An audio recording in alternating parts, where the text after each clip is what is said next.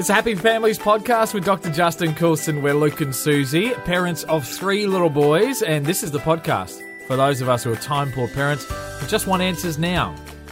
Dr. Justin Coulson's joining us in the studio. And as we look at this story that came out from 60 Minutes, we're talking about teenagers' addiction to computers, that it is the games and it's keeping them from school, and parents just don't know what to do.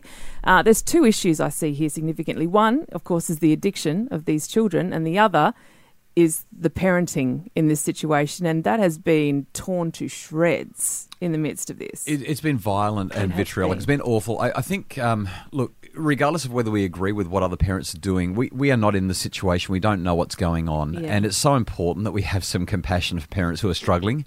Not every parent is uh, equipped.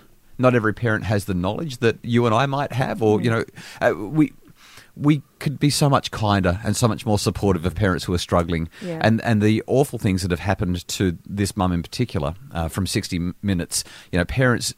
I, I understand why people would say, "Come on, be the parent," uh, but you know, looking at the story and looking at most of the families where these kinds of challenges occur, there's usually other things going on. Yeah. you know, and and it's so easy from a distance for us to stand back and say, "Oh, come on, people." Yeah. Yeah. But I, I, I, I just think we need to be a little kinder, a little more compassionate. Well, you think judgment and harsh words are not going to help her.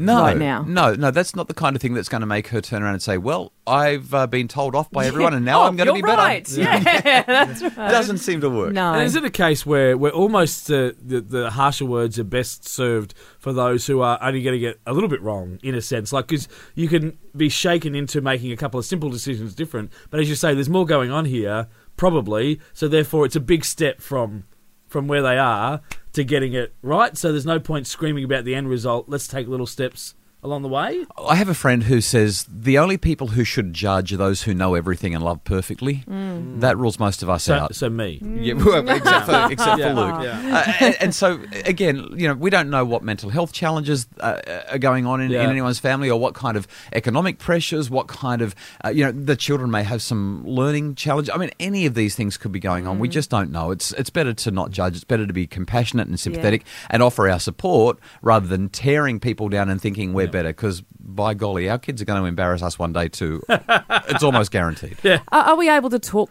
solutions for a yeah, I think that that's here? I think that's probably where we're best off Yeah. focusing. You know, what do parents do? Uh, at the risk of sounding a little bit harsh, it's worth reminding parents that under normal circumstances, uh, we do need to actually set limits.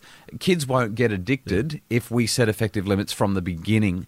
What often happens, though, is you, you know the story about the camel in the desert that wanted to get into the tent because of the sandstorm, and it said to its owner, it, the, "You know, the sand is blowing so much out here. Just I can't breathe. Can I just put my nose in the tent so I can breathe?" And the owner says, "Well, only your nose." And then he says, "But the sand's biting my eyes now. Can I just put my whole head in so that my you know my head feels okay?" And then the camel complains about its body, and next thing you know, the camel is in the tent, and the owner has no space and ends up getting out of the tent because how do you move a camel out of the tent?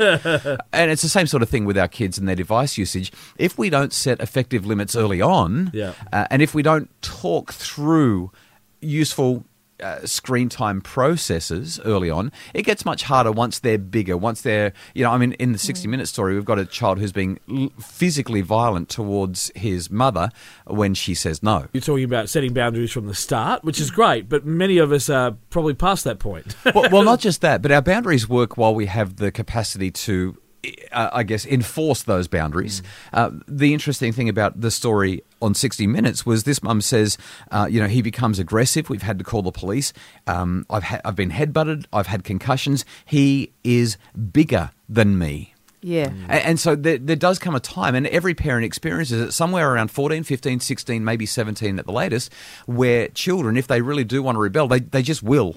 And parents do feel helpless. And that's kind of when I turn around, I say to these people saying, just be the parent, just, you know, have sanctions or whatever it is. Yeah. It's kind of like, well, have you ever been in that situation? Because I, I've dealt with hundreds of families who have been in that situation and when they try to enforce sanctions the kids run away or the kids destroy things or Yeah. things get really really horrible now now hopefully that doesn't happen in most times but it happens in enough for me to know that just going all hardcore on Yeah. the kids is not going to fix things up Yeah.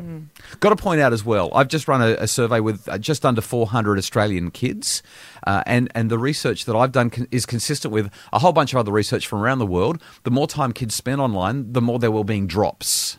Yeah, right. So we again, we've got to set these limits early, and we've got to have these conversations with our children from the start. So, Okay, can I- what if? We need to hit the what if. I didn't understand any of that. That They're being drops. Yeah, their well-being. Sorry, maybe oh, I their said well-being. th- their, I, I Their might I well-being said that too fast. decreases. yeah. Their well-being drops. Right, my ears heard Okay.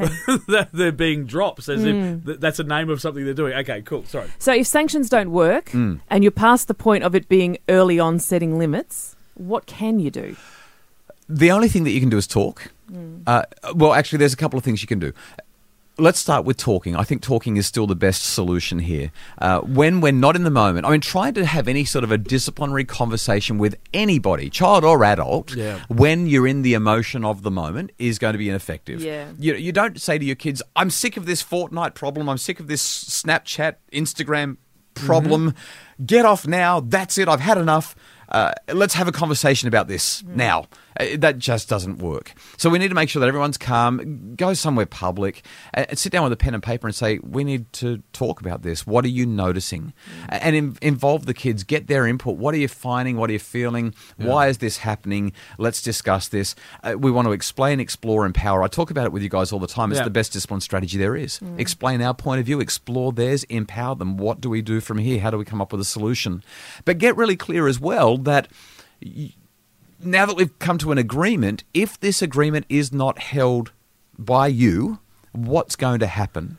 So there has to be a level of agreement that you know the the, the gaming console will be put away, or the um, the Wi-Fi will be turned off at night and hidden in the safe. Uh, you know we've got to come up with appropriate limits because the reality is that these games have been designed to hook our kids, and they do. Yes. Yeah. Yeah. And, and so it, it- that's the, the, the tricky thing is you go, that's exactly what they're, they're, they're achieving, in that, in that case, the extreme, but they're achieving their actual outcome desired by the designers. Isn't it? it? It seems like a moral vacuum. The more successful we are, the more your well-being will suffer. Yeah, okay. Yeah. That, that makes us excited about the world, Justin. but that, that's what these people are doing, right? Yeah. That, that's exactly what they're trying to do. Uh, the, Yeah. the games are designed to grab our attention or our Yeah. kids' attention and keep it. So, so our job as parents is is pretty simple. We've got to keep our relationship strong. The more we focus on being angry, the more we focus on sanctions, the more we focus on punishments, the more we rupture the relationship, ignore the reasons that are underlying the behavior in the first place, and create increased friction and selfishness with our children our best bet is to have conversations at peaceful times with no devices around when everybody's calm maybe we're buying them a hot chocolate buying them a nice breakfast at a favorite cafe down the road uh, these conversations always happen best in the mornings by the way there's this thing that psychologists have discovered called morning morality when we wake up in the morning we're just much more moral than we are by the time we're hungry and tired and it's late in the day Yeah, wow. we're more patient, we're more compassionate, we're more empathic. So we have these conversations on a Saturday morning. We go down to the cafe or go for a walk along the beach or in the park or whatever it is and talk. It's valuable to write the stuff down so that we can see it clearly and then we come up with solutions together. I would imagine that someone in the situation of this mum, just to wrap it up, probably needs. It's so far down the track. She probably needs someone to help mediate these processes. And that was the last thing I was going to say. There will be some families for whom this advice is just not enough. Uh, the, the, the horse is bolted. Things are so serious. There's violence, there's aggression, there's threats, there's things being broken. If that is occurring, you can try this, but I would suggest that getting some professional help would be even better. I want to give her a great big hug and say, it's not over yet. Just hang in there, Mum. Dr. Justin Coulson, the author of Happy Families, thank you so much for uh, helping us try and create one or two of those in this time. Glad to be with you. If you enjoy the podcast, please take a moment to rate it on iTunes. When you do that, it increases the visibility of the podcast and helps more people to find it. And if you're not a subscriber, jump onto Apple Podcasts and subscribe so that you can hear every episode as soon as it is uploaded. For more information on all of Dr. Justin Coulson's books, programs, and podcasts, go to happyfamilies.com.au. Or if you'd like to have Dr. Justin Coulson speak at your school or event, go to justincoulson.com.